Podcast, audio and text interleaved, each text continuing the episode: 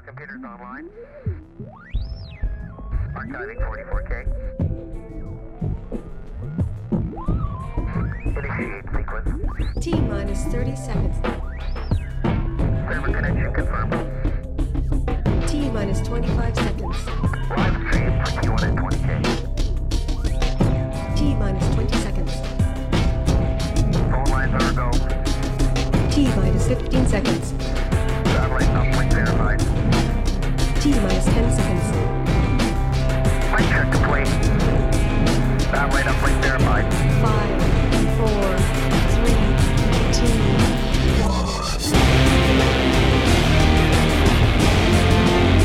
2, 1. Welcome to Black Op Radio, the voice of political conspiracy research. You're listening to Black Op Radio, the show NSA doesn't want you to hear. Now here is your host, Leno Sanek.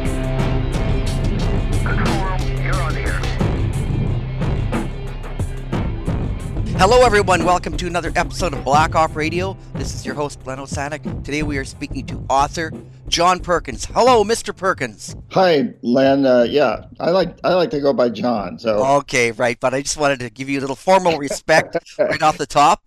It's a privilege to speak to you because your book, Confessions of an Economic Hitman, is almost unparalleled.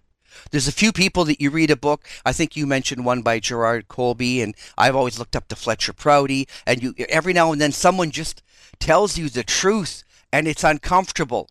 And you have to put the book down and think about it. Then you pick it up and you read it again, and you have to start analyzing. Go, you know, what? For instance, in your this is your third edition. At the end of your book, you have well, not the discussion guide, but you kind of have a conclusion here of the roles that we have to do and things we have to do. And I find myself, you know, thinking, oh, I'm not doing enough, am I? I'm barely doing anything, and so. You put it to the reader to say, you know, here's what's wrong, and are you going to do anything? But yeah. Look at, just off the top, and just very, very brief, because I think a lot of people know who you are or know you from the first book. Just give me a brief background of yourself and getting into writing Confessions of an Economic Hitman. Yeah, so, you know, I was an economic hitman. My official title was chief economist at a major Boston-based consulting firm. But, you know, my job was really to identify countries with resources that corporations wanted, like oil or other minerals, arrange a huge loan to that country through the World Bank or one of its sister organizations.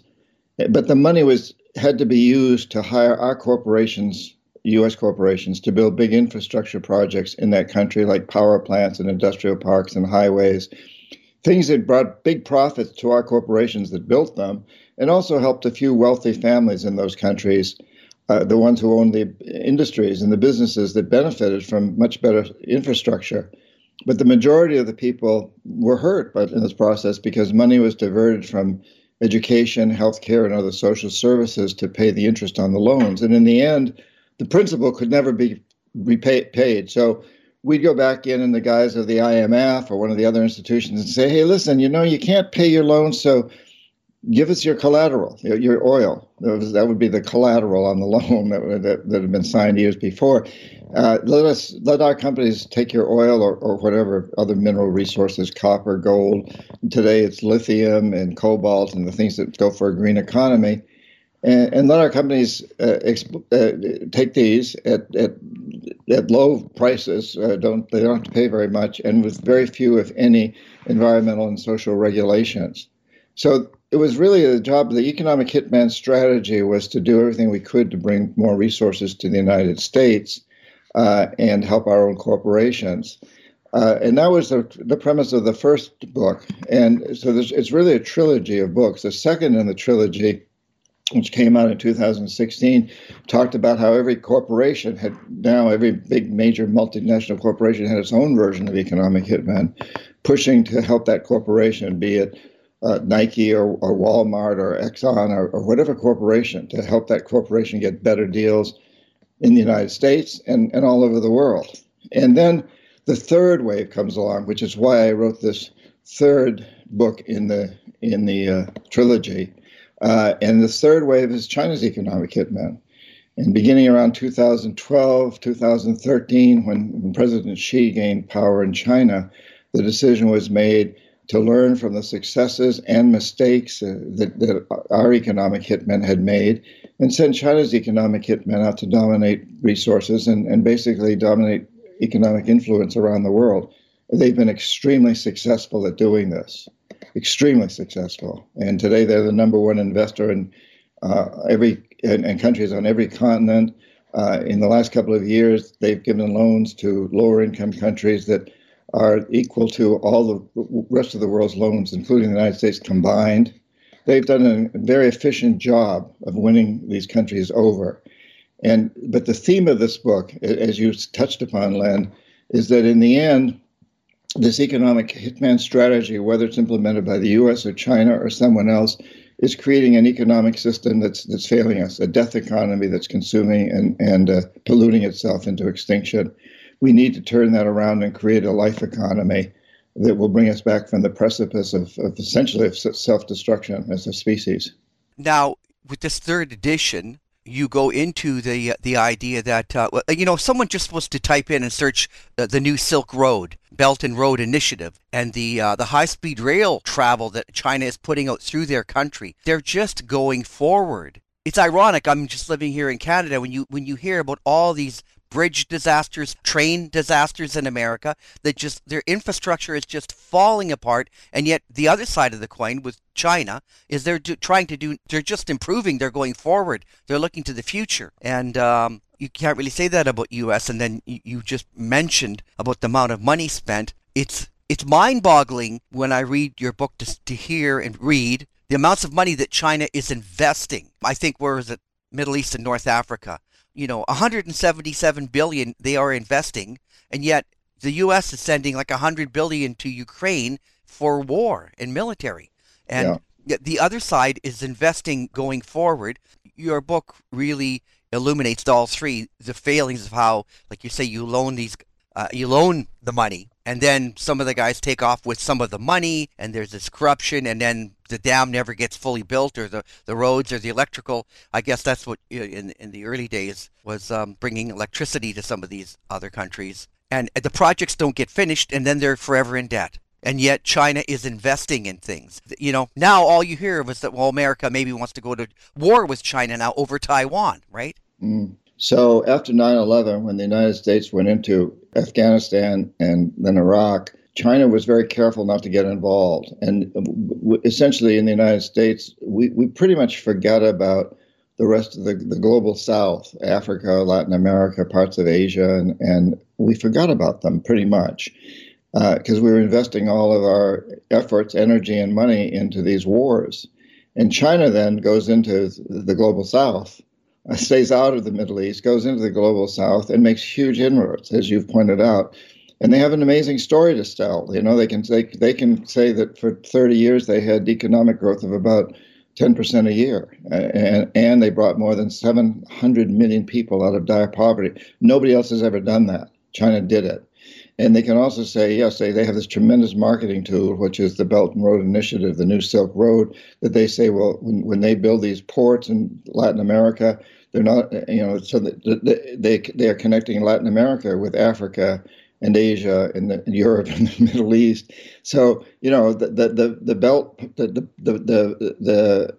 belt part is the on land systems, like you mentioned, trains and highways that connect China to Africa and everything in between, and the road part are the roadways and the oceans, which is connecting countries in Latin America and the island nations with all these countries. So it's a very, very appealing sales tool. And now, of course, what we did in Afghanistan and Iraq, we're kind of doing in Ukraine. It's a very, very different issue. The similarities are very different, but what's common is that we're devoting tremendous numbers of resources, we in the United States, to Ukraine and pretty much ignoring the rest of the world.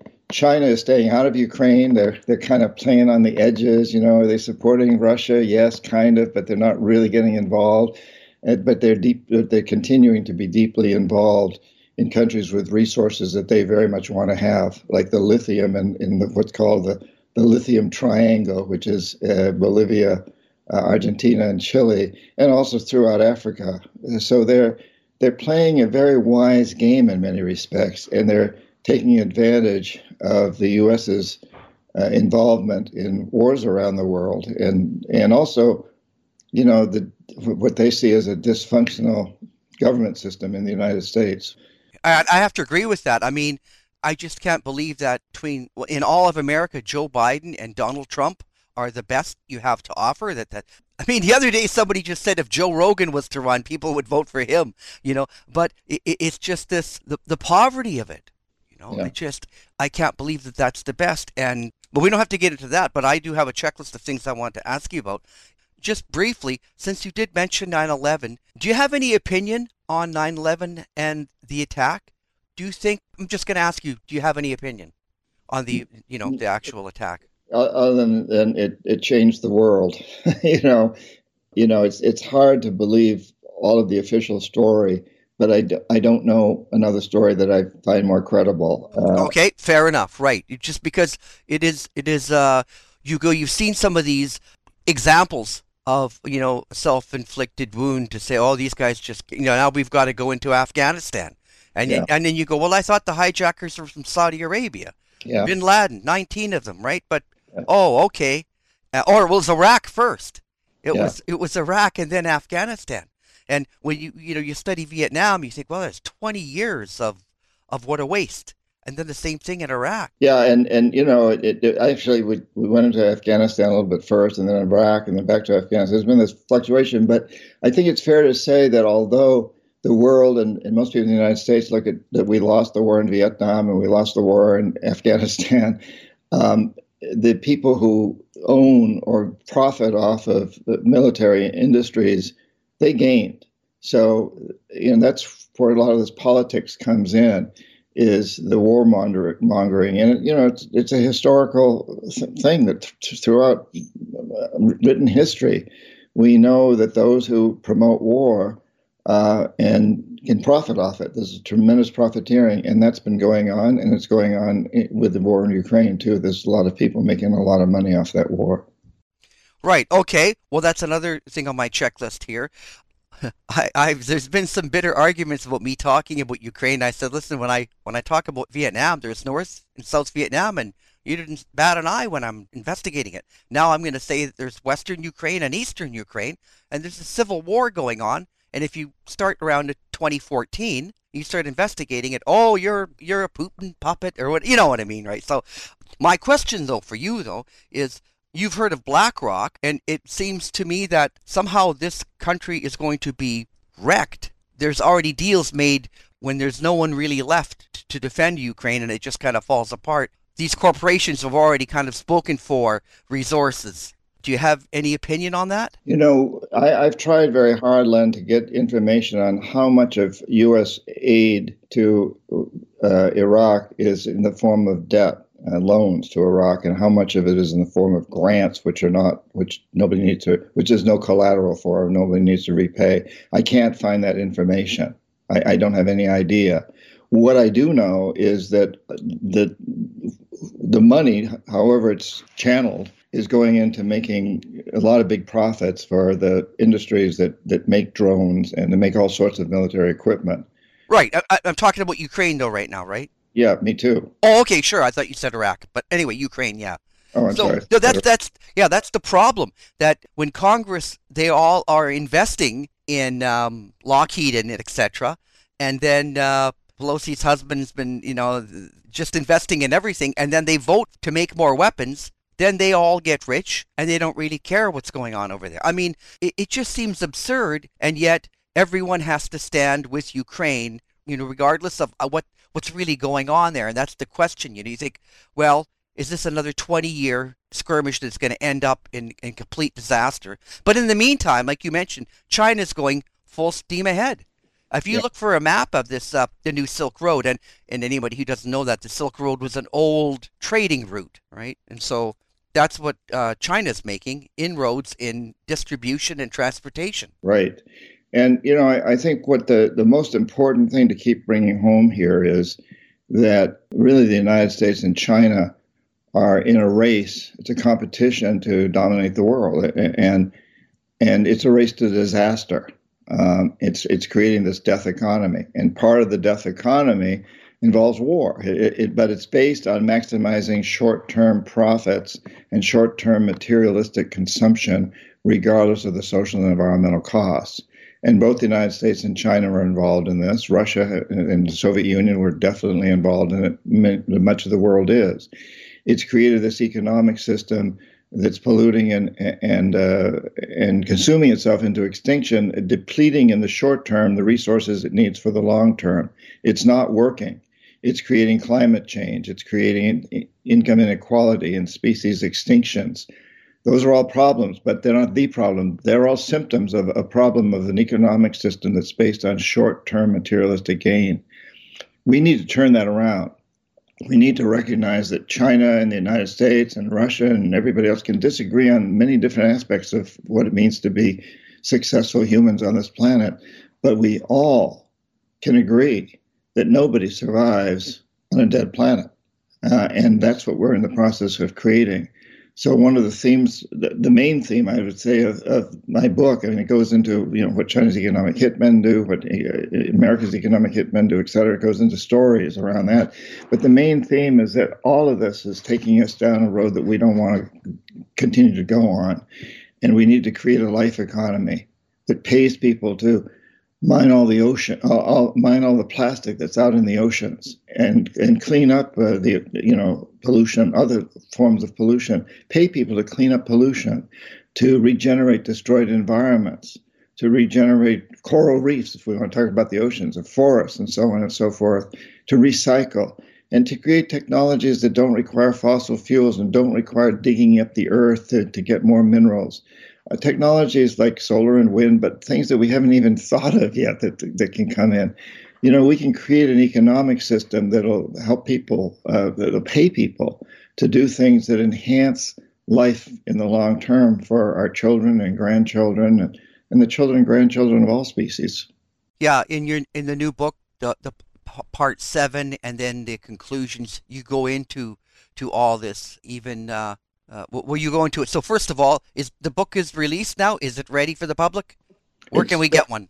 Yeah, well, you can get it at any bookstore or online vendor. One easy way is just to go to my website, johnperkins.org, and there's information there about how you can order from these different. I don't sell the book myself, but it gives all the information. And no, links. I just want to make sure that people know that the book is available, and this is something you should get. Because not only does it go back from the 60s, 70s, 80s, 90s, but it talks about, you know, what's happening today and trying to get people motivated, I think, to realize how fragile the situation is. I mean, that's when I think about Russia and U.S. and just pumping in all that money. If somebody makes a mistake and they start launching nuclear weapons, you can not worry about global warming. I mean, it's a nightmare disaster that somehow nobody wants to bring up. Yeah, and it's a diversion from dealing with global warming, frankly, and which is a huge problem. There's no question that we're in a very serious evolution in human life, but these crises also offer these tremendous opportunities. You know, in the book, I go into some detail about what all of us as individuals can do. And it really starts by recognizing that it's really corporations, multinational corporations, that are calling the shots in the United States, in China, and in many other places, including to some degree Russia. We all we're victims, but we're also collaborators. We're all consumers, and we buy things from these corporations. Some of us invest in them and work for them or manage them or even own them. And so we have a lot of power to turn this around. And it's really a matter of changing this goal of short-term maximization of materialistic gains to long-term benefits for all life. And, you know, in the book, I outline, in addition to specific things that many of us already know that we can do about how we shop and and letting the people we buy from know why we're buying from them or why we're not buying from them. And with social media, it's so easy to get into consumer campaigns where we really let companies know, hey, I love your products, but I'm not buying them until you pay your workers in Indonesia a fair wage or whatever. It's quite easy today to get deeply involved in these, and those things are important. But I also ask people to ask themselves the question, what do I most want to do for the rest of my life? What will bring me the greatest satisfaction? That's the first question. The second question is, how do I do this in a way that helps in the transition from a death economy to a life economy? And then there's a follow-up, another three questions that go into more detail. But you know, as an example, Len, when I ask myself that question, you know, what do I most want to do for the rest of my life? I want to write. I love to write. You know, I'm fortunate. I don't ever have to retire from writing until I just get tired of it. And I'm not tired of it yet. And the second question, and I have a friend who's a carpenter who's kind of at the opposite end of the spectrum, and he likes to work with his hands in wood. So the second question, how do I do this in a way that helps to transform the death economy to a life economy? I would say I'm going to write about that. I'm going to write books that I hope will inspire people to get involved. My carpenter friend would say, I'm going to, you know, use carpentry. I'm just going to use sustainable materials and let my clients know that when we use sustainable materials, we're investing in the future. It may cost a little bit more, but it's not actually a cost. It's an investment. And, you know, every person listening, every person who reads the book, whether you're a carpenter or a writer or a plumber or a radio host or a teacher or a parent or whatever you are, you can apply these questions. What do I most want to do for the rest of my life, and how can I do this in a way that'll transform the death economy to a life economy? And it can be simple, sending an email once a week to a bunch of people, talking to your kids, or it can be done on a very large scale, a global scale or a city scale. There's so many ways to be involved, but we all need to be involved and recognize that, yes, we're victims, and yes, we're collaborators, and yes, we have the power to change this. Yeah, I mean, that part of the book really got to me, as I mentioned off the top. It's not that I felt guilty, but I thought I could be doing more, and I'm going to have to reread that and then just see, because you have another example. You give examples of how to write a letter, how to voice your concerns to corporations. So that was a whole worthwhile section, right? Other than your book is a real history lesson of the failings, I think, of Western banking and influence, as opposed to, not that I'm, you know, waving a flag for China or anything like that, but they seem to be, you know, learn the lessons of what not to do. Not to go in there like the early explorers and just try to conquer a village, come over and offer them something, and then you have peaceful trade. You know, it's interesting. I taught at an MBA program in China, which is one of the top in the world, and most of the students have been hand-selected to be the China's leaders of the future, and they kept pointing out that they've lived through terrible, terrible pollution. They've created an economic miracle, you know, tremendous economic growth, brought a lot of people out of poverty, but it's come at a horrible price, they would say, socially and environmentally. They've had to, you know, wear oxygen masks sometimes when they walk down their city streets. They've had terrible pollution. They don't want that for their kids. So they'll say, you know, we've learned that we can create a miracle here, and now we've got to create a miracle socially and environmentally. So they get that. I also want to say at the same breath that China's making a lot of mistakes around the world. In addition to having this appealing marketing tool that they have, they've been building projects in many countries, hydroelectric dam in Ecuador that was supposed to serve roughly half the country. And they built it on a fault line in pristine rainforest next to an active volcano. And it hasn't ever run at full capacity. In fact, it's generating house. It's got eight huge generators in there. It's filled with cracks, and yet, and so Ecuador is not getting the benefits from it. But they're stuck with the loan that was used to hire Chinese companies to build that plant. And so they've done a lot of things, and they pissed off a lot of people, frankly, by bringing in their own laborers to build these sites. So they've made a lot of mistakes too, and I don't want to gloss over that at all. They have an amazing story to sell. How they follow through on it is a different matter. Yeah, yeah. And the final analysis, once again, is that this economic hitman strategy, regardless of who employs it, is killing us. It's killing life on this planet as we know it, and we've got to turn it around. Yeah.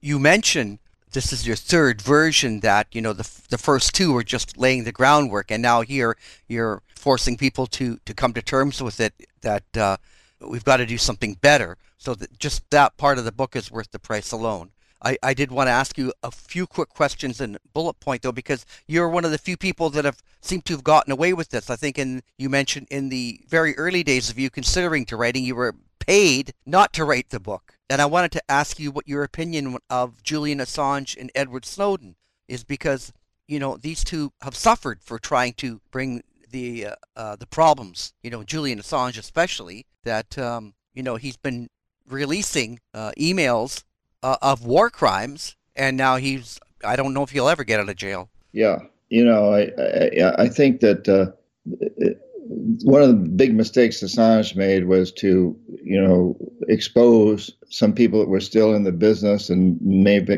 been executed as a result. He you know, and that created a lot of negativity against him, and also the fact that he came out and was in a situation where he was very vulnerable.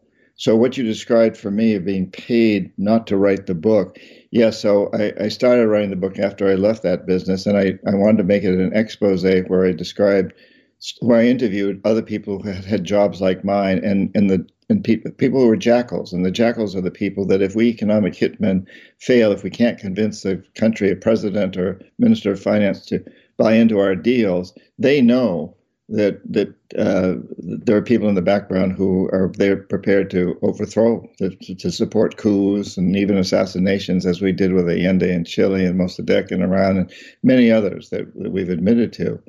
And that's why I started to interview these people. And I got, immediately, I got anonymous phone calls threatening my life and that of my infant daughter. At the same time, I was taken out to dinner by the president of Stone & Webster Engineering Corporation, and he said, geez, you know, you just quit your job as chief economist. You have a great resume. We'd like to use it in our proposals. You won't have to do any work for us. Just let us put your name as a member of our advisory group. And I'm prepared tomorrow to write you a check for $500,000. This is in the late 80s. You know, $500,000 is nothing to sneer at today, but it was worth a lot more then. And so I'm getting exactly what I've done with leaders of countries. I'm being threatened. My life is being threatened if I don't play the game. And at the same time, I'm being offered a carrot if I do.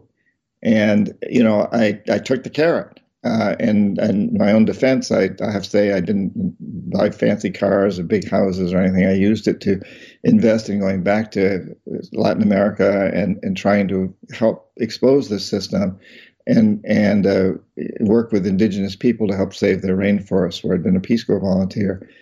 But I didn't write that book. I wrote 5 books on indigenous cultures. And then when 9/11 came along, I went to ground zero, and I knew I had to write the book. And I decided this time I wouldn't tell anybody. I would write it completely in secret. It would be a confession, my own personal story. And I figured that was my best insurance policy. Once I got it in the hands of a very good New York agent, and he started sending it out to lots of publishers, anybody that might want to see me dead would know that would just sell a lot more books. So that was my strategy for doing this. Yeah, no, I guess my point was that you seem to have gotten away with this, that you were able to lift and let people see inside this dark area, where if Edward Snowden tried to do it, he had to leave the country. And luckily he was granted asylum, you know, in another country, in Russia. But, you know, in the case of Julian, like if you tell the truth, there's that reporter, what was his name, Khashoggi? I mean, the Saudis had him chopped up. Yeah. You know, I mean, these guys, like you say, the jackals, they it's a tough game. You know, my investigation into some of this started with the JFK assassination. But, you know, how could they just shoot the president and then Lyndon Johnson's put in. But that's a whole other topic. I know we only got a little bit of time left. I want to help promote your book. Some of the things I wanted to bring up, which was just the fact that China is trying to, like you mentioned, they've got problems. And even when I talk about Ukraine or Russia, I'm not waving a flag for Russia. I'm just saying that, you know, I've been studying this since 2014, and this coup in Ukraine, and then what's really going to happen, and when, you know, when the thing, well, it's just almost unimaginable if you wrote this down, you go, and America's just keep sending money. I mean, the funny thing was that Biden was in the Ukraine when he should have been in Ohio. And then Trump shows up there to say, you know, here, I'm concerned about the citizens there. They were calling it America's Chernobyl. I think 70 or 80 cars full of chlorine, deadly. I mean, who knows how many years that nightmare is going to go on there. Mm. But different topic a little bit. That, you know what, your book is available. It's very inspiring. Near the end, there's discussions and auxiliary resources, and you're trying to influence people to make a better decision. You know, you outline the problem for those who don't know about it. So this is a very good book that you could buy and give to somebody else too, to just, you know, lift the lid and say, this is how bad things are. Well, thanks, Len. The book goes into a lot more detail. The story I was telling about how I was bribed and threatened. Oh, I know that. Yeah. That was a small thing. Yeah. I just want to kind of thank you for doing this service, because it's the same thing that I think that Julian Assange has done a service, and same with Edward Snowden, and somehow they got locked up. So you played your cards a little better, and you're still around, and you're on your third version of the book. And it's a kind of an uncomfortable truth. I mean, there was one book about the JFK assassination. It was called JFK and the Unspeakable. And if people really knew what went on, you can't even talk about it. And here... So that's a very good book. It's an interesting book, yeah. And, you know, I was lucky. I think Assange almost exposed too much too soon before he had... You know, it was almost like if you're a whistleblower, you don't want to threaten. You just want to get all your ducks in order, and you want to make sure that you don't put yourself in a position where you can be accused of causing. Yeah. Okay. Let me ask you this then, and I'm sorry, I'm kind of smiling thinking about that. When I've read your book and I've seen, you know, this is your third version of what you put down. So would it be safe to say that you know even more than you've been able to write about? But you went right to the line. You said, okay, here's the line. I know I can't. So, yeah. So there's even a darker area in there. Well, okay. Yeah. Well, thanks for knowing where the line is that you can walk right up to it. And well, I think so. Let me just say that I only write about things that I can prove that I have backup information. And I was lucky because, you know, that I did that, because when Confessions came out, I was sued or threatened to be sued by several organizations, including Bechtel and the Summer Institute of Linguistics. And I and my publisher sent these people backup information, and they wanted to sue me for libel and retract some of the things I'd said about them. And we sent them a letter, and my publisher was very supportive and said, listen, you're trying to blackmail this guy, and if you don't stop, not only will we not do what you're asking, but we're going to release another book talking about how you've tried to strong arm him into denying something that many people support. So I was very careful to only include information that I knew I could back up. There were a lot of things that I know, but I can't prove them, and I don't include them in the books. I only include things that I know I can prove. And you know, I was fortunate, Len, too, I think, because I never signed any confidentiality agreements, non-disclosure agreements. I worked for a private consulting firm. I didn't work for the CIA like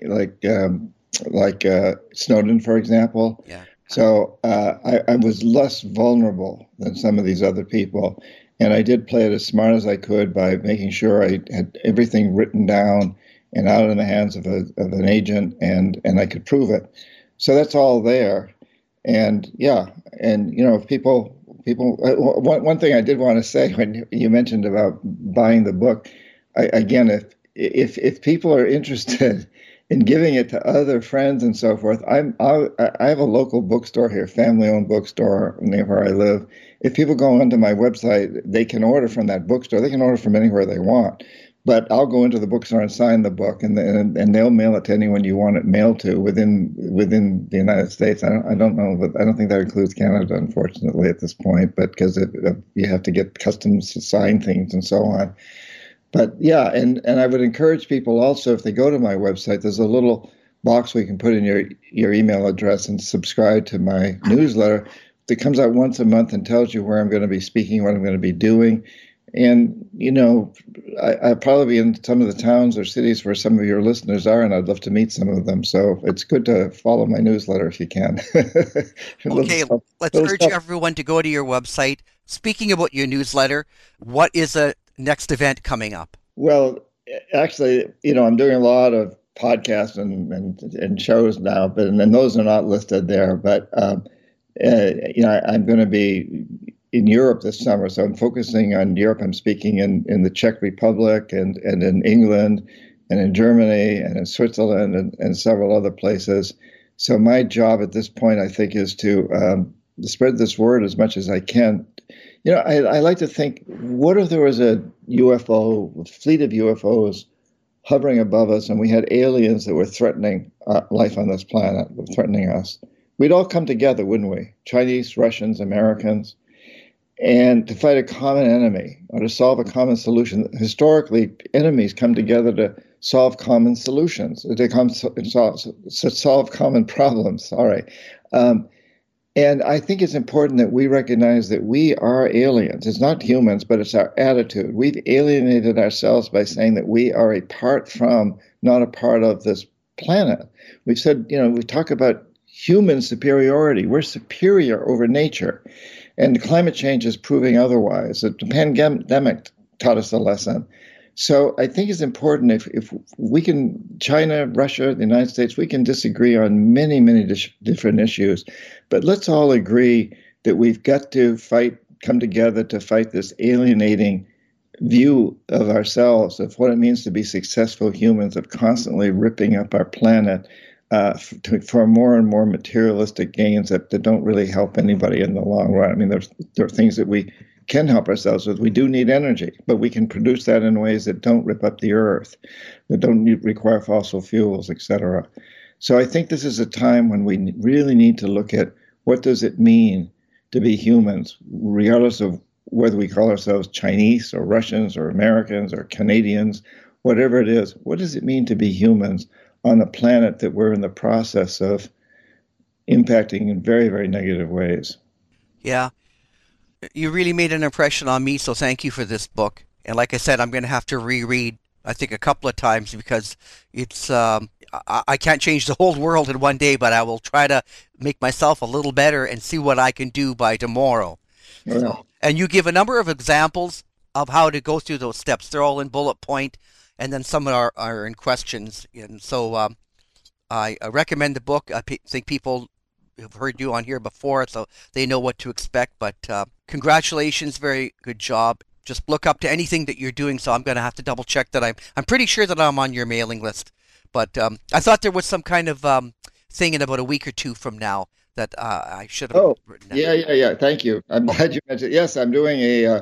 I guess you'd call it a fireside chat with people. So anybody who ordered the book can get that for free. It's also, you can subscribe to it for $220, but, yeah, you can see it on my website. Yes. And that's, I think, it's later in March. I can't remember the date right now, but yeah, that'll be live. People can ask questions. We'll spend some time. I'll be going over a lot of this. So yeah, I appreciate you bringing that up. I'm sorry I neglected to mention that. Right. Yeah, and I just wanted to say, Len, I really appreciate what you do. And you know, we each can change the world, and every day we can work toward doing that by whatever means. You know, you do it through this podcast. You know, and everybody has a way of doing it. And I'd like to leave just with the feeling that I think we should all feel very, very blessed that we live at this time of serious crises, but also a tremendous opportunity to help our species, the human species, evolve in a new way. This is a time to make that happen. Yeah, I think there was one philosopher said something, if you can't do good, just intend the good. because there could be consequences, but you think you're doing the right thing, and but you know, intend not. Thank you so much for your time today. I'll urge everyone to go and sign up for your fireside chat and go to your website, and I'll make links to all the things we discussed. Thank you so much, Lennon. Keep up your great work. Thank you for what you do. Much appreciated. Okay. Thank you, Mr. Perkins. Thanks. Bye. Good night. You're listening to Black Op Radio. Hello, everyone. Welcome to another episode of Black Op Radio. In this episode, we are going to be speaking to Dr. David Mantik. He's got a new book out. Welcome, Dr. Mantik. Oh, thank you, Len. It's a pleasure. It's always a pleasure to speak to you. Your new book, The JFK Assassination Decoded, is out. You can pick it up. Evidently, it's on Amazon right now. Right, it is. Okay, good. All-time low price. Very good. Very good. Well, we're going to urge people to purchase your book and help support your work. We'll go through the book tonight. And off the top, I did want to say that the review, I had an advanced copy, and Jim had one, I guess, and at Kennedy's and King, there is a review up just, I think just today, is it? But anyway, you know, yesterday or today, about JFK Assassination Decoded. And first of all, it's a spectacular book, the hardcover I have. Thank you. It's really well illustrated. I mean, anytime you're talking about a skull defect or an x-ray or lining things, I mean, it's just, it's very colorful, and there's a lot to it. And it's a big book. I hate when you get these little ones. In fact, I often tell people, just send me a PDF, because I could put it in my phone and it'll read to me like an audiobook. Yeah, I much prefer audiobooks. But your book was very easy in a way to get through, and also hard in the other way, because it's quite large, and so I kind of went through like chapter and section at a time, and then put it down, and then waited a couple of days, and then went through the next bit. And so I didn't try to go through it all in one sitting, or a day or two or three in a row. It was something that I kind of went through, and then when you're on a topic, as you have labeled these into different topics, like for instance x-rays or windshields or Harper fragment or things like that, basically, it's got to do with medical head wounds, that kind of evidence to start, which is your specialty. So you do have the first chapter section is a primer for beginners, in which you go through some of that. So I know this is maybe a little lame or better, but just for people who maybe aren't familiar, do you want to just give me a quick, very brief background of what got you interested in the assassination, and then we'll get onto this book? Well, it was Oliver Stone's movie, for sure. I was very eager to see it, and my wife was eager to go to the theater with me to see it. But I'd been looking at this case from a rather remote distance for some years before this. And when I started reading about the reviews, I said, this is really quite a complicated mess. I think I should learn a little about this case before I walk into the movie theater and let Oliver Stone persuade me to some kind of myth. So I spent several months reading about this case, and Lifton's book and Crenshaw's book were key to my initiation into this whole morass. So I finally went to the theater with my wife, and so I watched the movie JFK one time, and that was fun. I haven't watched it again, though. That was the real catalyst to get you going. And it was. So, yeah, you are a doctor, MD, PhD, so as people start talking about medical wounds, x-rays, you're well equipped to really discern what they're talking about and recognize where something is confusion, obfuscation, or whether they're really giving you the straight goods on something. Yeah, my background in medicine, in particular in radiation oncology for 40 years, is certainly useful. Right, okay. So then the first section is going to be the autopsy x-rays, and this is something that you've given many lectures about and spoken about, but in this new book That's what you really start off with. And do you want to just give us an overview of what's important? Well, it's about the 6.5 millimeter, nearly round object that we see on the frontal X-ray. It lies within JFK's right orbit, that's his eyeball area.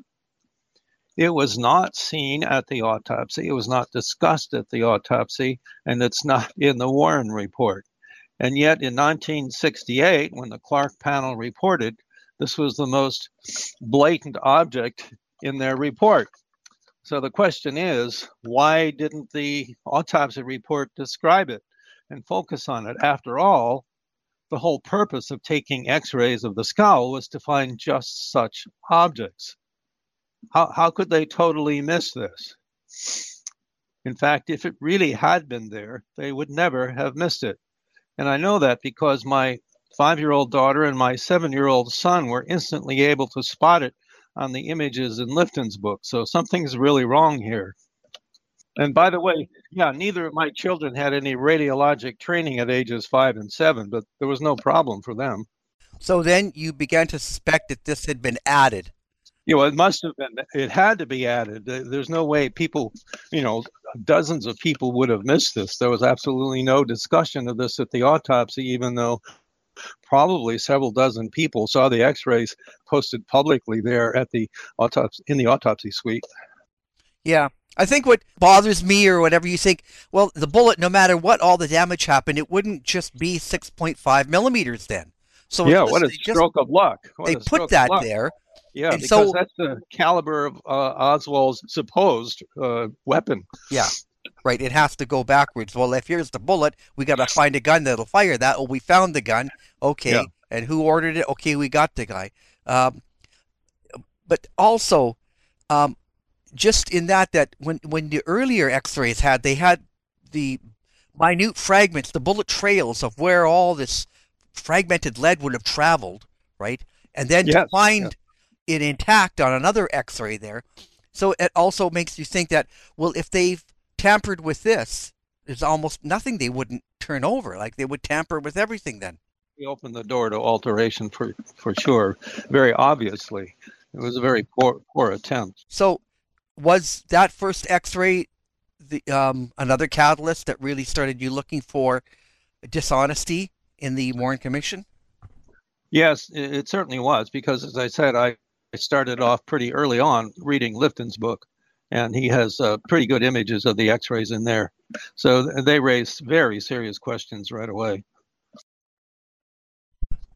And then as one goes into investigating the Warren Commission, the report, and then the alternate view, like if you just watch Oliver Stone's film saying something else happened, and it doesn't have to say what it is, but it's definitely not a lone assassin from the 6th floor. Too many things are not possible. And so, well, for sure. Like the fragment trail, the metal fragment trail across the top of the skull starts at the front of the skull with very tiny fragments there. That means that the bullet that caused that had to enter from the front. There's no way that these many tiny fragments could have gotten all the way at the front of the skull from a bullet that entered way in the back. That's just crazy. Anybody who knows anything about bullet ballistics immediately should understand that. But yet we have, you know, the 6th floor museum clinging to the lone assassin. We have the House Select Committee on Assassinations, the 1978, or maybe 77, 78, you know, they still say, well, we couldn't find evidence of the conspiracy, so I guess we can't rule it out. So we're going to stick with the lone assassin. But then they cling back to this magic bullet. Well, they were forced into that position, weren't they? They could only allow 3 shots in Dealey Plaza during the allotted time. So there's no way they could allow more than 3 shots, or they'd be immediately stuck with multiple gunmen. Right. You have done a little research on this. You've watched the movie. You've read David Lifton's book. So you're interested, how far does this go? How far does this deception go? And then we get into examinations of the brain, what they say the brain is, how much could the brain weigh if there were if they encase it and then they slice it and they look for the trail, you determine direction of bullet wounds, nothing. The whole thing starts to not make sense. Right. The brain weight that they reported was extremely high for a normal male brain. And considering that the pathologist said that 2/3 of the right cerebrum had been blown away, there's no way that their reported brain weight can be correct. So something's grossly inconsistent here. Now, what are the kind of experiments that you did to determine this fraud in the X-rays? Because it seems like there's quite a few photos of the skull of these defects, and then your investigation, and it's just. It's so interesting that it's just very well detailed, all the steps you go through. Just thought you might mention a few of them right now. Well, it wasn't immediately obvious to me how they could have placed this 6.5 millimeter object on JFK's skull X-ray. It took me a while to sort this out. I had to talk to a colleague, a radiologist, who remembered some of the early days of radiation oncology, and he directed me to a book from the 1960s where it is discussed and shown exactly how to make copies of X-rays in a dark room, strictly a dark room project. And so I finally realized what they had done. They had just done a double exposure on the original X-ray in the dark room, with the second exposure being this 6.5 millimeter object. So after the second exposure, then they developed the film, and lo and behold, you see this 6.5 millimeter object, which looks white in the prints, which means that it looks like a cross-section of a bullet. So I showed in my own darkroom how easy it was to modify emulsion-based X-rays. Now, we're not talking about modern digital X-rays. We're talking about actual physical X-rays based on emulsions. And so I produced some crazy X-rays, one with a superimposed pteranodon from my daughter's plastic tracing kit, which I superimposed on a skull X-ray. So that was my bird brain X-ray. So I showed that not only was it possible in that era, but I could do something close to it even today. So it's highly feasible. And what's curious is that none of the government investigating bodies even thought about this. It's hard to believe that they were so dense, so opaque that they didn't even think about this possibility, but that's the fact. They had never actually been in the darkroom making copies of X-rays, so they had no idea that this was feasible. Then we also get into the idea of how much of the real skull was damaged, and who saw what damage at Parkland and then at Bethesda. When people talk about seeing cerebellum, or you know, that area of the brain, I mean. A large chunk of the skull would have to be missing. Yeah, of course, both Parkland and Bethesda witnesses were quite consistent in reporting a large defect or hole at the back of the right side of the head, variously described as the size of an orange or a baseball or a grapefruit at most, but they were very consistent in locating it. And you can see that in photographs of these witnesses placing their hands on the back of their heads, and that image is in the book, thanks to Robert Groden's work.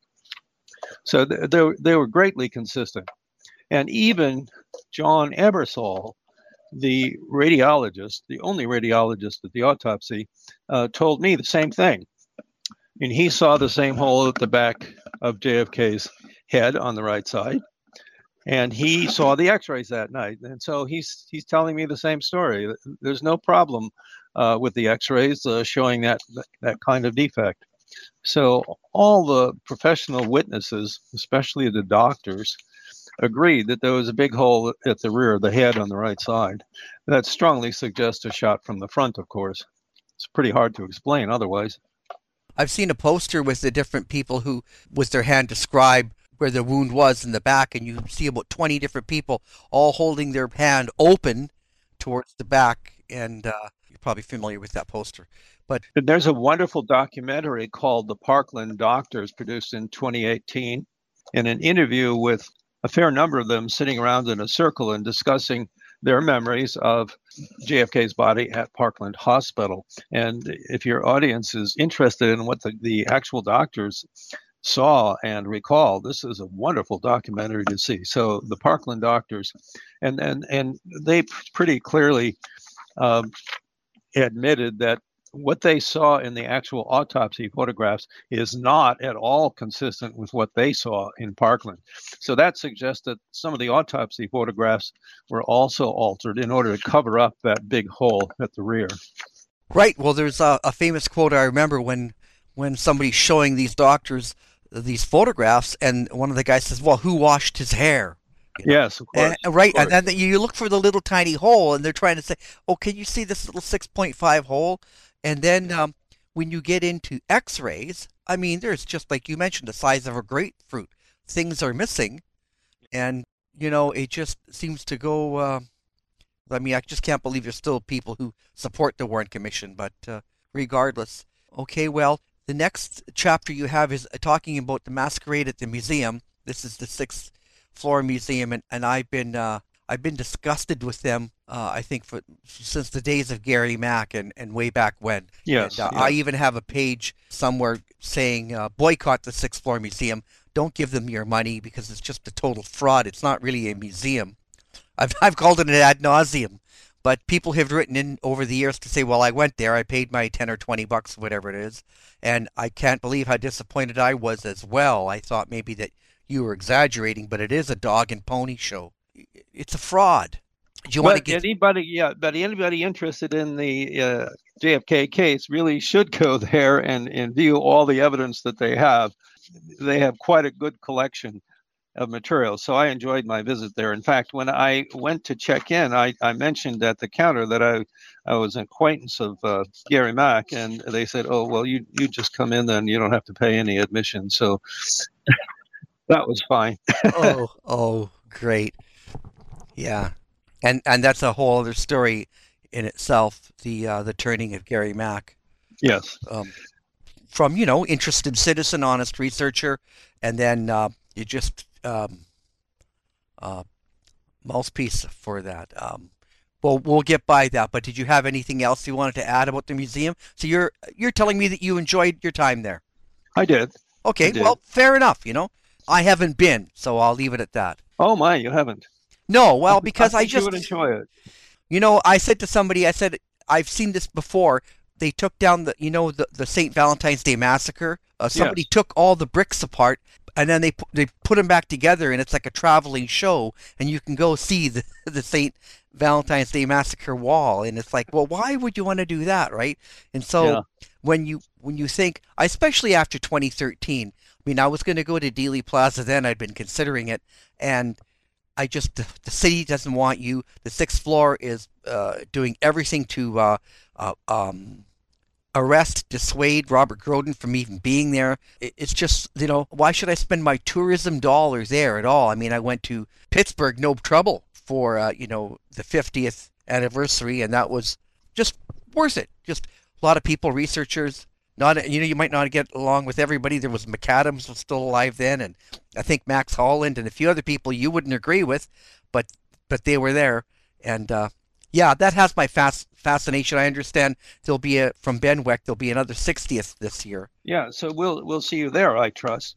Yeah, that's something I would go to rather than going down to see the sixth floor museum. Let's leave it at that. Right. Okay. But when we mentioned this, things you don't get along with, then came Reclaiming History by Vincent Bugliosi, and you go through that. I think it's chapter 3 or 4. But do you want to speak about his contributions to the case?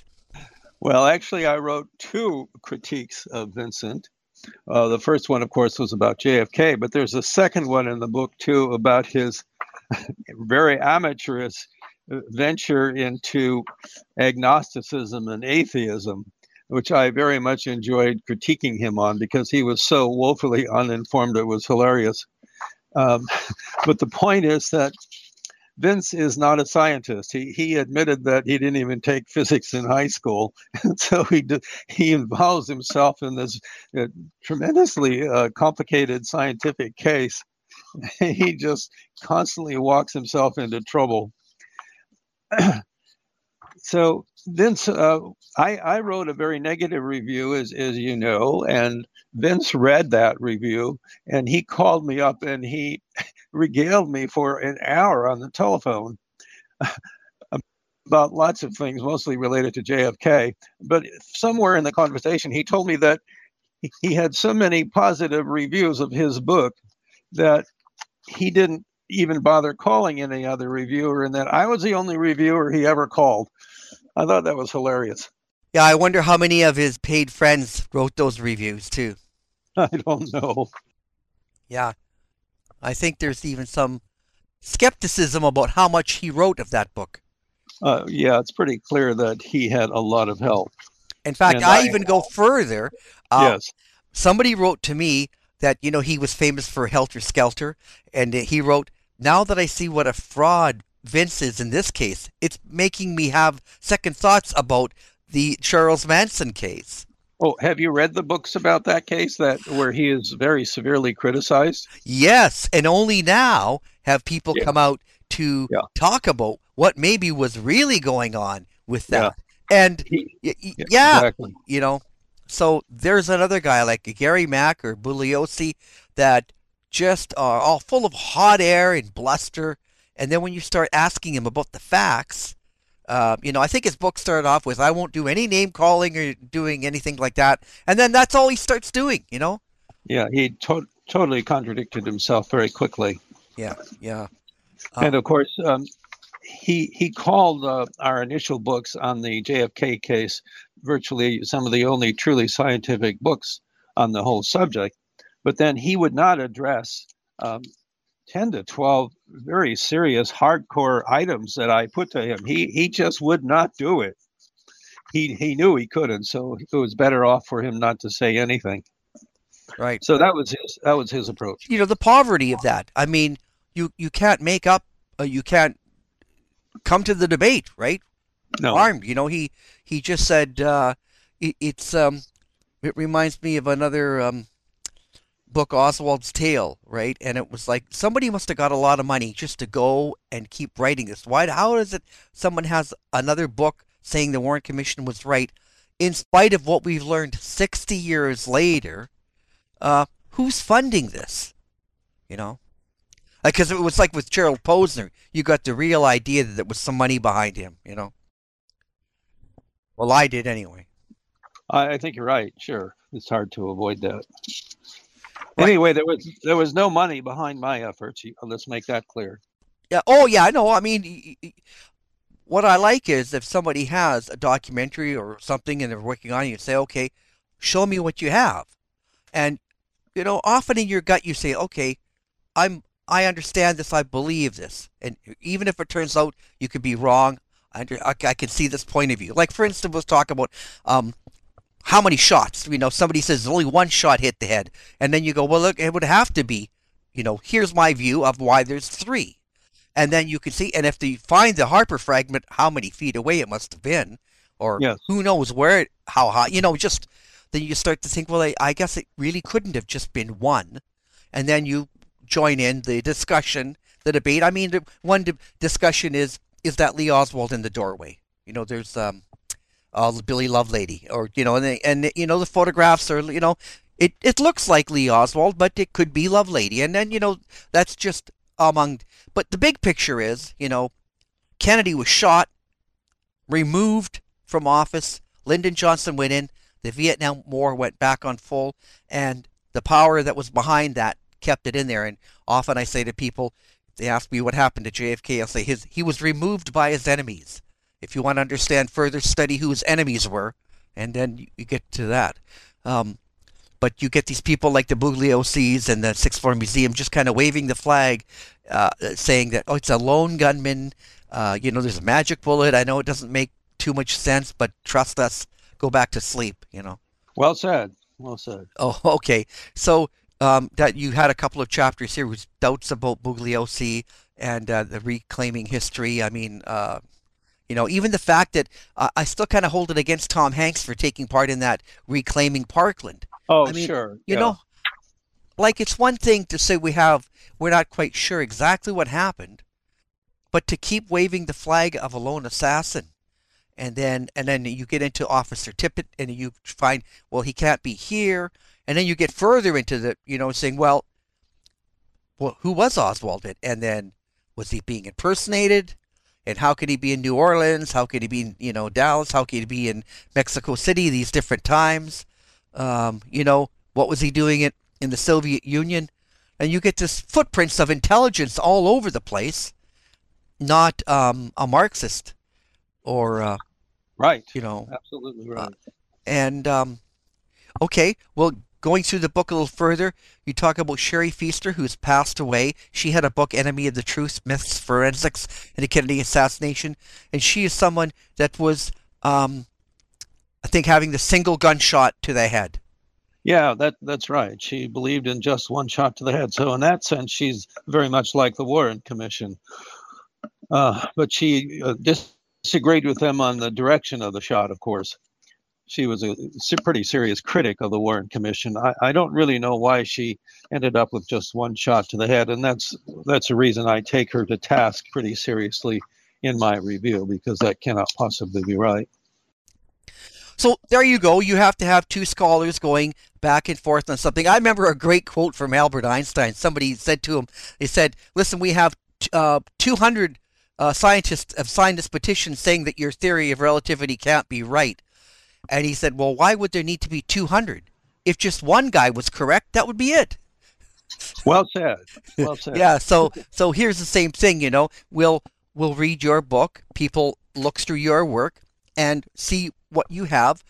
It's really a shame that Sherry Fiester has passed away, that can't speak up for that, but still she wrote about it. And there was one researcher's view, I think, in the idea that we may not agree with her. I at least thought of her as someone who was doing legitimate research. Here's her story. It's the same thing with David Lifton. Sometimes people say, well, I can't really see how there could be an autopsy or surgery on the plane to there. There's his research. Let it stand, go over it. And then sometimes you go, I begrudgingly agree that there's something's happened here. Something's, in between these two places. And the fact, actually, that we go back here to the FBI, the Justice Department, every institution failed in this case. That if they were really trying to solve the case on behalf of American people, everyone failed. And it's as if that not everyone was in on the plan to remove President Kennedy, but as soon as it happened, it seemed that everybody was on board. Don't worry, we'll cover this up, we'll do our part, we'll and that's my kind of observation of American justice. Well, most of the experts who were consulted were either direct government employees or had some financial stake on funds from the government. So they were strongly beholden to the official government view. It would have been very difficult, maybe even dangerous, for them to depart very much from the Warren Commission conclusions. Now, in your book, there is collections and I don't want to call them chapters, but large chunks of articles and things you have read before, and especially on Bugliosi. But the one I want to bring up right now is the one on how to think like John McAdams, because yes. He was somebody that was like that, stubborn in his commitment to the one set of facts, regardless of the evidence. So he called them factoids, and he just went on and on about how it was Lee Oswald and a lone gunman, in spite of what you find. And you wrote to him, I mean, you're right, the title is like, you have to think a certain way to even try to wave that flag of a single, the lone gunman, the magic bullet. I mean, it's, I made a joke. I said, I wonder how these people even get a driver's license with this kind of logic. For sure. Well, what I found striking is that this was a pretty damning review I wrote with the title, How to Think Like John McAdams, but he never responded to it. Can you imagine? He had many, many years to respond. He never said one thing in response to this. I found that quite striking. Well, that says he didn't have a leg to stand on, and he was he responded to almost everything else on the internet. He was quite the troll. Yeah, but he never trolled me or my critique. Well, I got banned from one of his forums because he started spouting off all this stuff, and so I replied something to like this. Well, it's John McAdams. Consider the source. That was the last time I was allowed to post there. Oh my gosh! Yeah, I was unceremoniously kicked off. You were fired. But you know that was the thing. I mean, like, look, if you have written something, okay, Dr. Mantik, okay, let's see what he's got to say. You know, even David Lifton is what he got to say. You know, and many people you may or may not agree with everything on. Classic example is John Armstrong, but you read it and you go, "No, this guy has facts and figures and dates."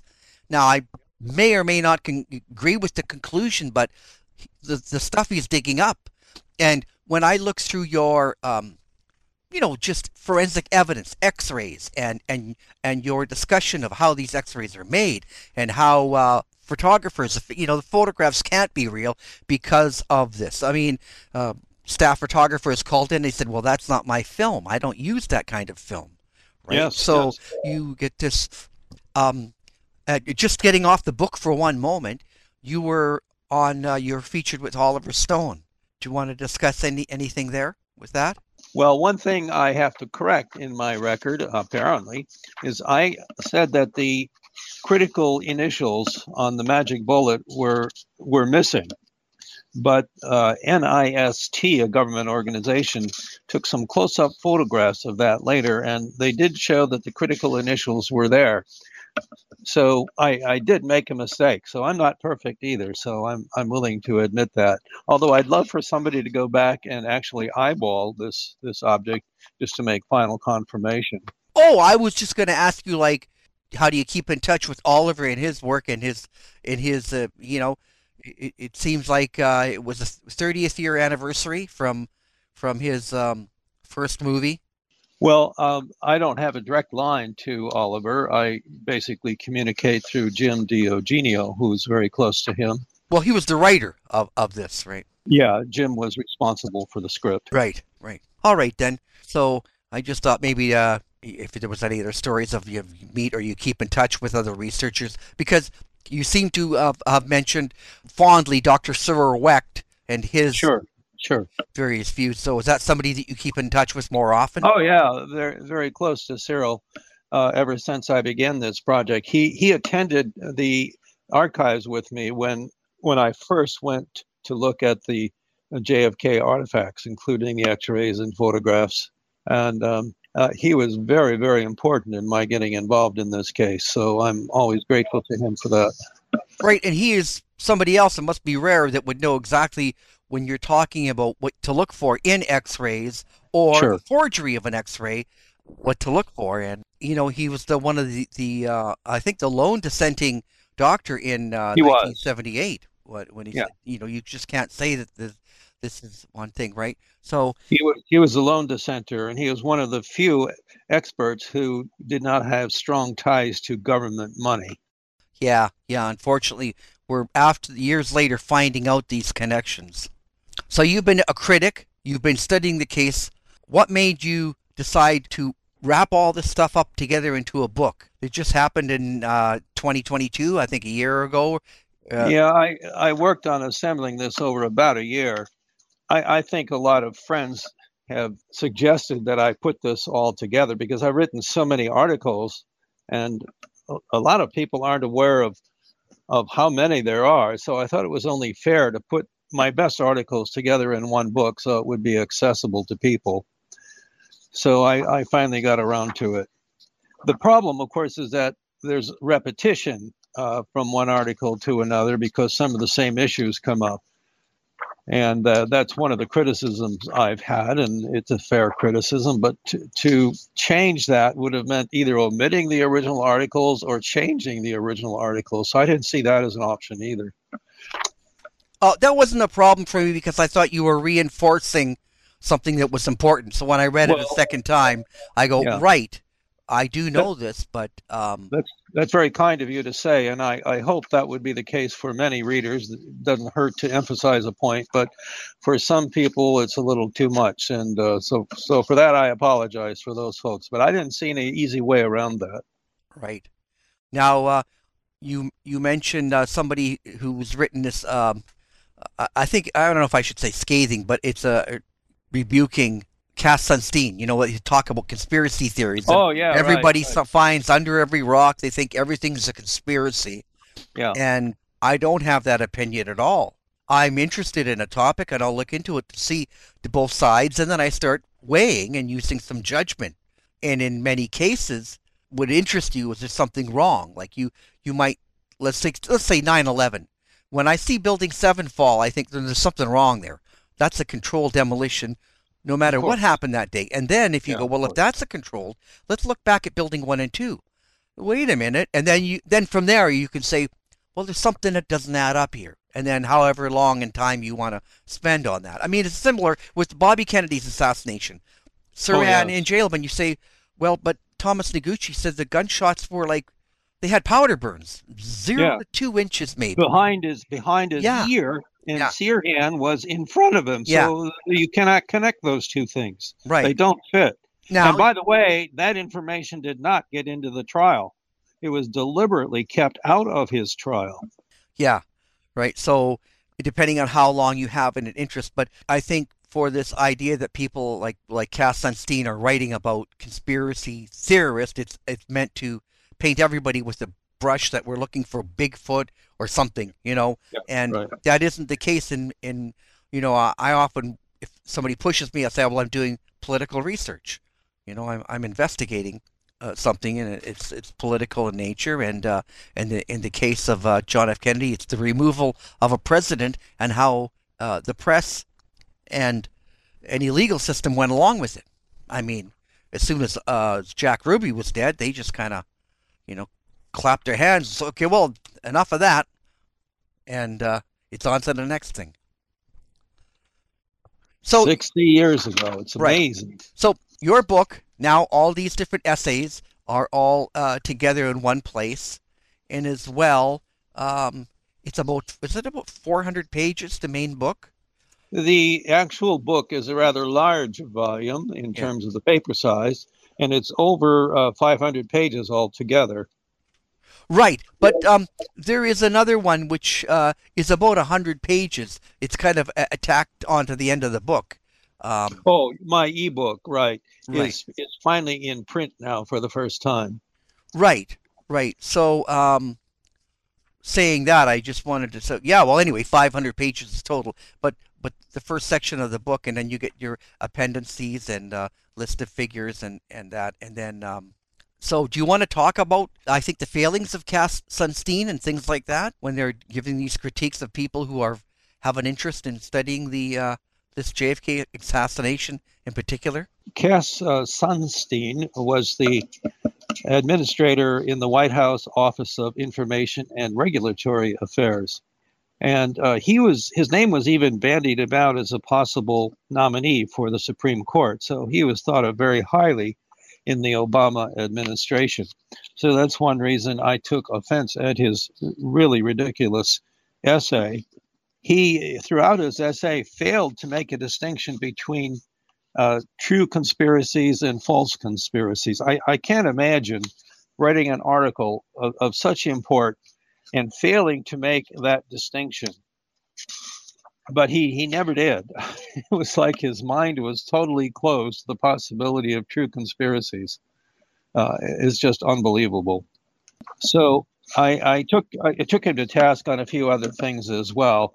His grasp of science seems to be very, very limited. He's a lawyer, so that's not surprising. He's in the same basket as Bugliosi on that score. Okay, so I think then remaining area of the book is two big chunks where you do an investigation of the Harper fragment and where it would be, and then also the windshield, and we can get into Doug Weldon and George Whitaker. So first of all, let's just tackle the Harper fragment. For someone who's not familiar with it, there was a piece of skull found the next day by a boy, and he took it to his dad. His uncle. Oh, his sorry. Uncle. Right. Was he a forensic? His uncle was a pathologist at the local Methodist hospital. Okay, so he recognized that as, oh, this is skull. And yeah, and not only that, he recognized that it was from the occiput. The guy who found it was Billy Harper, who at that time was a pre-med student. And so that's why it's always been called the Harper fragment, right, named after the finder. But not only did his uncle, Dr. Harper, proclaim that it was from the occiput, but two of his pathology colleagues also did. And sometime later, I did a telephone interview with some colleagues with Dr. Notable, who was one of those three pathologists, and he had not changed his opinion in all those years. And he even described a dark smear on one edge of the Harper fragment, which he considered to be a result of a bullet entry. And I discussed that at some length in this ebook, which is at the very end of this whole volume. Well, it's very interesting because there was a bit of a debate of where this bone fit, but at any rate, it's a sizable chunk, and thank goodness they took a picture of it. Yes, and the FBI took some really high-resolution images as well, which I published in my book. Right. I don't know if they've been – I don't think they've been published in this quality in any other book, so – if you want to see what they really look like, well, it's in the book. Yeah, I was impressed on the quality of those pictures as well. Yeah, there's a few. You've really good. Jogged my memory here. There's a few times there's a picture or two. I hadn't seen that before. Sure. I didn't make a note, but that was one of the things that, because I was under the impression that the Harper fragment's been lost now. Well, it is. It disappeared fairly promptly after the assassination. Right. I think it was last seen in the hands of Kennedy's physician. Yeah, and then also a chunk of curb was cut out where a bullet had hit and maybe bounced right up and hit tag, and they cut that chunk out, and then they've lost that as well.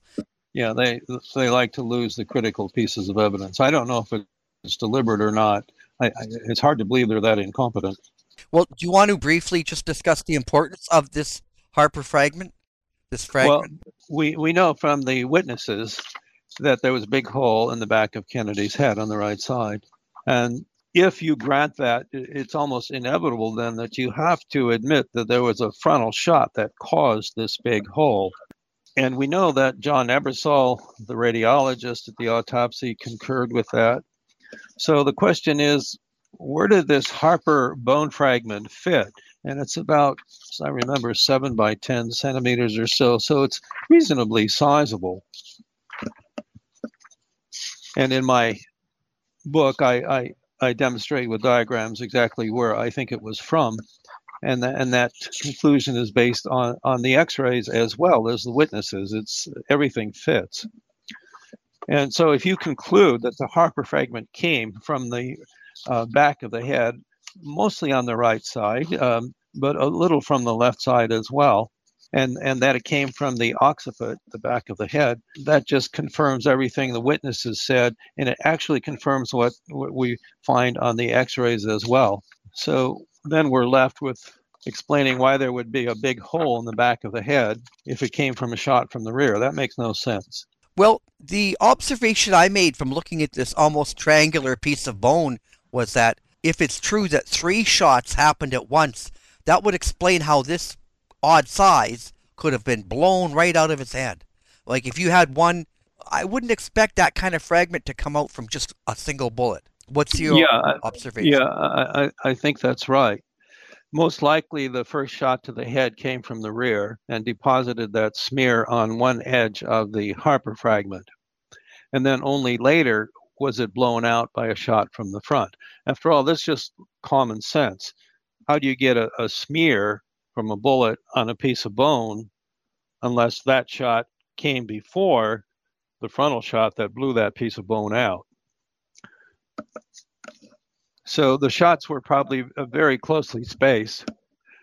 We don't really know the time interval because we can't trust the Zapruder film as a clock, but they were, I would agree, pretty closely spaced. Right, and Shot from the rear had to come first. And then reporters on the spot said they were the sounds of automatic weapons fire were heard. So yes. That is, you know, shots on top of each other, right? Not just 1, 2, 3. You would have never assumed that was automatic weapons, right? But you know, something like that, right? And even the Secret Service men in the JFK limousine reported a flurry of shots. That's something they said multiple times, and one of the Secret Servicemen even reported a shot through the windshield, which is quite striking. Yeah, you go. I think it's like a whole chapter on that.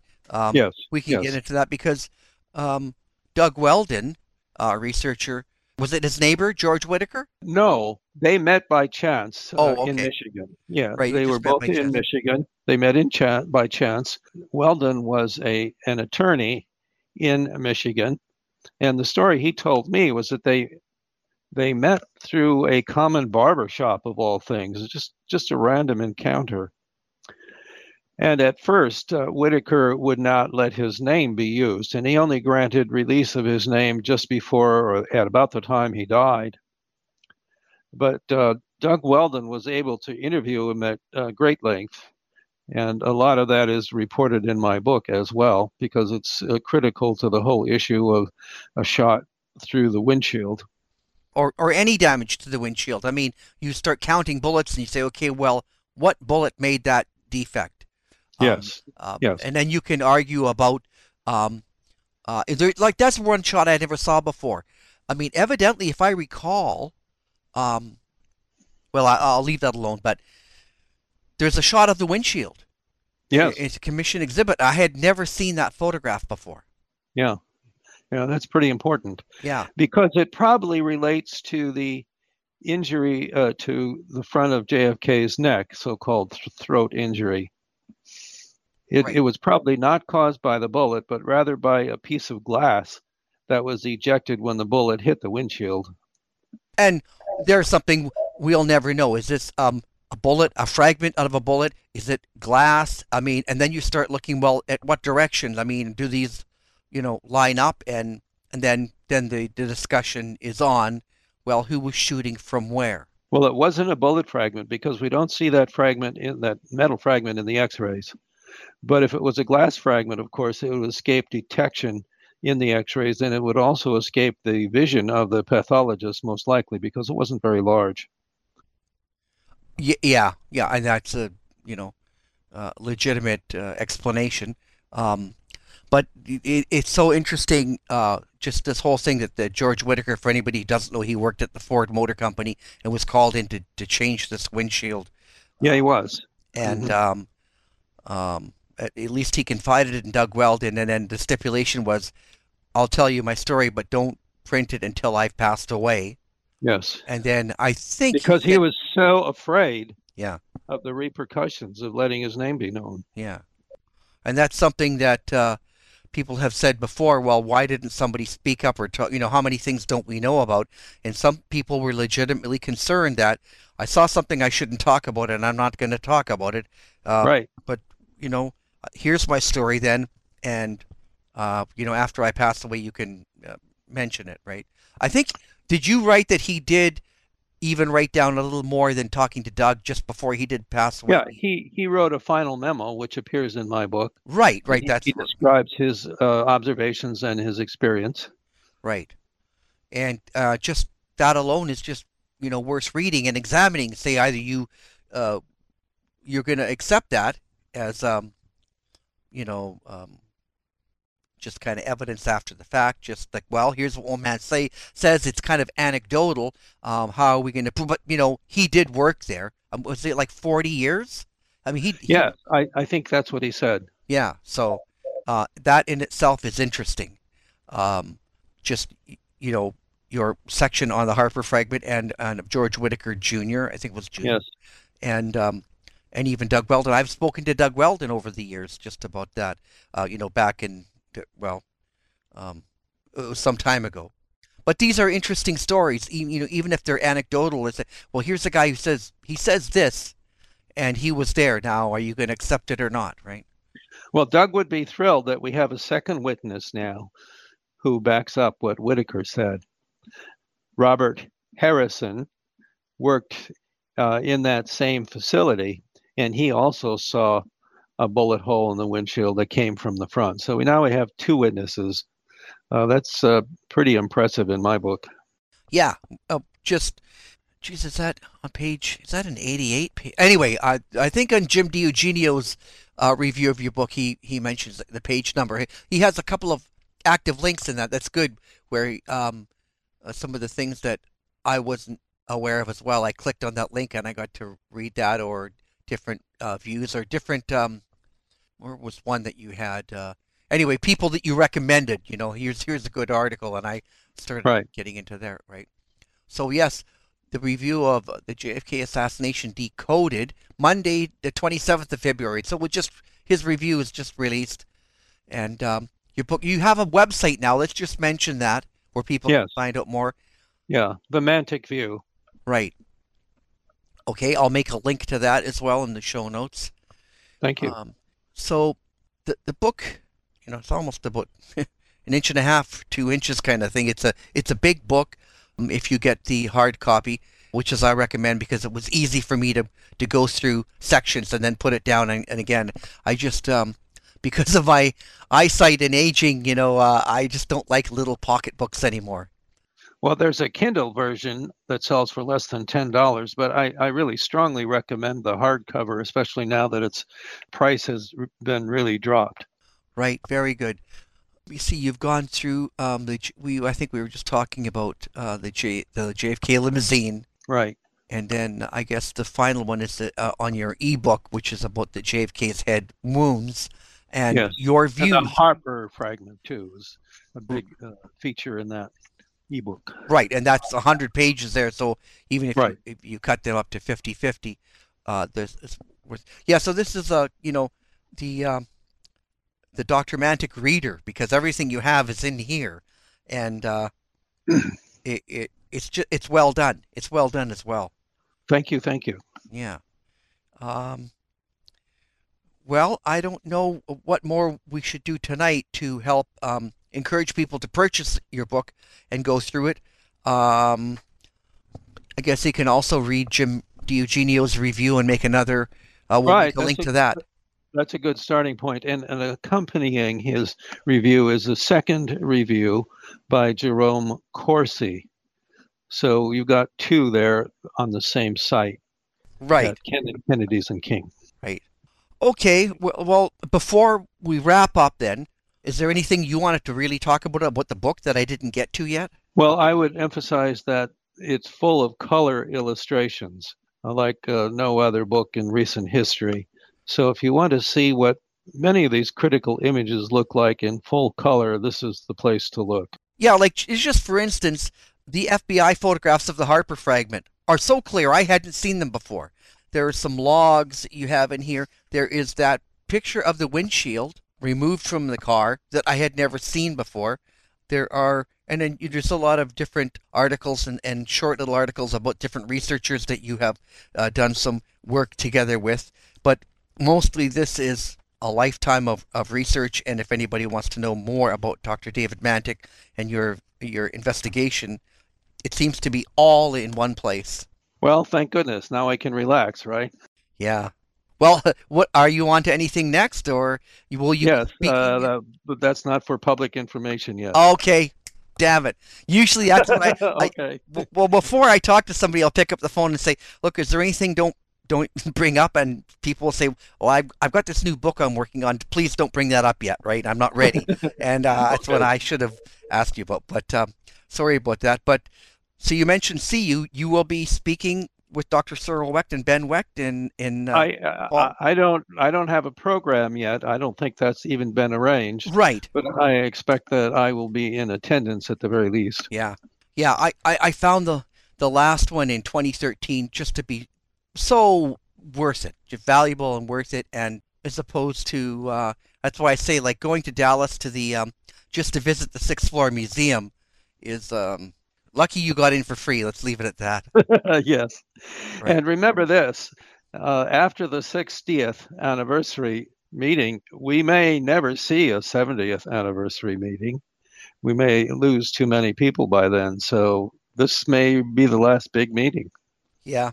Yeah, a considerable amount of people have passed away. I know when I've been doing this for quite a while, and on my 1,000th show, I decided, well, I'll have, various people that I've had on before just to talk about over 1,000 shows, the different interviews, and over 50 people had passed away from that. Yeah, without your permission. No, but the John Judge, the Mark Lane, you go home. Doug Weldon. Right, there's just so many people. Sherry Fiester. Yeah. John McAdams. Yeah. Okay. So, well, we'll leave it at that. But you're right. I mean, I'm not sure how old Dr. Cyril Wecht is right now, but he's getting up there. So he is about 92. Yeah. Goodness. And I think you probably would count on Ben Wecht to carry on with something once every important anniversary. But of course, people are trying to sue to get more documents released, but it's really an uphill battle. And I think if you come away with the conclusion that the government was in on this, or they were complicit on the cover-up, that's why these documents will never be released, or they will fight tooth and nail to the bitter. I mean, if they've been fighting for 60 years not to release information, then they're covering up something. Or they may get lost in the process. Yeah, but I'm just saying, in quotation marks. Right, but just the fact that they would have information about this crime and would be not willing 20 years ago. What was it after the recommendations of the AARB were that this stuff should be released? And it was to be 25 years after the fact, right? Was that 1994? And then 25 years after the fact? I mean, anyway, the whole thing is an embarrassment. I mean, I'm sure other people, if you told someone that this happened in South America or in Russia, of course they killed him and they're covering it up, right? Yeah. But in America, they go, well, maybe they just need more time. Or what was Biden? He said, oh, due to COVID, nobody's been allowed to go in the record. So, it's pathetic, really. The records are too dangerous to go into during COVID, yes. Oh, God. Is there anything that you might be pleasantly surprised to find in the records that you would be looking for?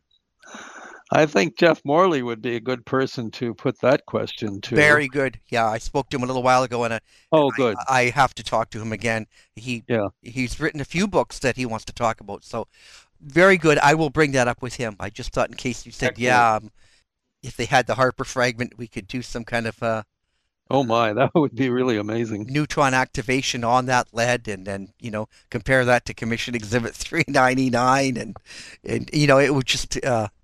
It would be just another nail in the coffin of saying why this whole thing is a fraud.